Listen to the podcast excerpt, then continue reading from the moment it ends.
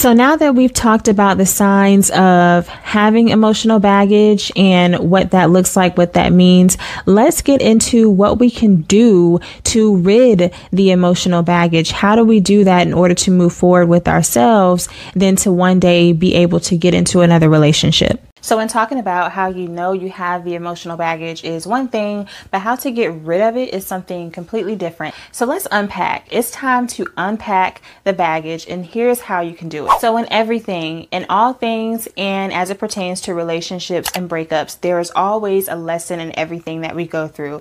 There's a lesson in the person that we dealt with, and there's a lesson in the timing that it happened in our lives. Look for the lesson. Always look for the lesson in what you're going through. How how it can help strengthen you, how it can grow you, uh, certain things that you didn't realize at the time when you were in the relationship, when the blinders finally come off and you're outside of the relationship.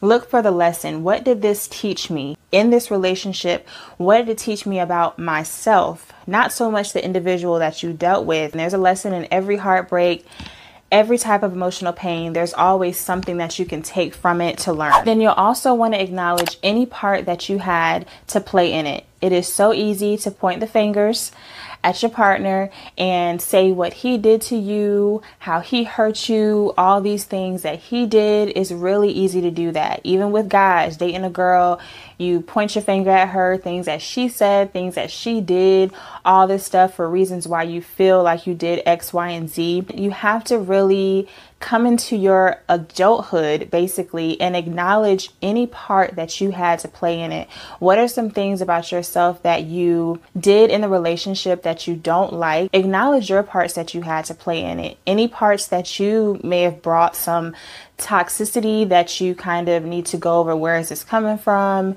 acknowledge your part, and then take what you can to grow from it to make better decisions going forward. And as I have said many times before, stay focused and put the focus back on to yourself. Be mindful of yourself. Practice mindfulness of self concentrating on parts of you that you lost, you know, being so wrapped up in this person, you can lose yourself a lot when you're dealing with somebody, especially when it goes south.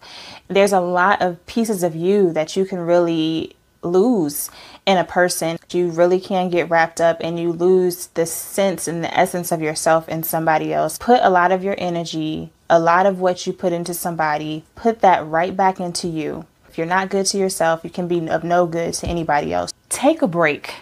Take a break don't always feel the need to be in a relationship with somebody to always feel like you've got to have a man or you've got to have a girl. Like, just take a break. And a lot of times when we feel like we need somebody, that stems from something. That stems from some kind of abandonment at some point in your life where you always feel like you have to be with somebody. You cannot be by yourself. Just take a break. Take a breather. You don't always have to be with somebody. You don't always have to have a boyfriend, girlfriend. You don't have to always be in a relationship, especially when you know you have so much about yourself that you need to work on. And I will be honest, it is hard in the beginning when you come out of a relationship to take a break because a lot of times this is where the baggage comes in. We don't really want to deal with the breakup and the issues that we're left to deal with. So we hurry up and we get back into another relationship to ignore having to unpack. Take a break. It's okay. It's good for your health. It's good for you physically. It's good for you mentally and emotionally. For me, when I got out of a relationship and I didn't want to deal with a lot of what had happened, I did quickly put myself back into another relationship. And to be honest, it only made things worse. As then, in getting to know someone new, you are now taking on new drama, and it does make things worse because now it's another attachment that you've created to somebody versus the one that you're trying to let go of. So it's like a tug of war of emotions and it's not good. A lot of times people find this one difficult because they don't like to be alone. They don't like who they are by themselves. So if you feel like that within yourself, think of how somebody else will feel being in a relationship with you. Most importantly, I talk about this one all the time forgive yourself. Forgive yourself for any parts that you had to play in a breakup and holding on to baggage. Forgive yourself if you stayed too long. The constant tug of war should I stay? Should I go? It all starts with self forgiveness and to be able to unpack all that emotional baggage that you have.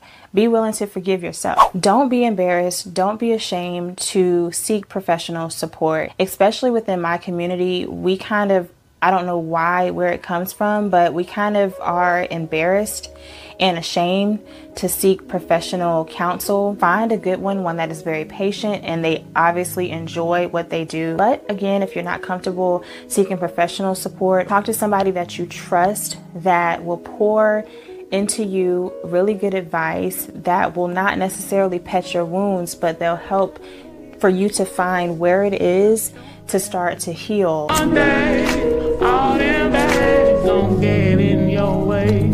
So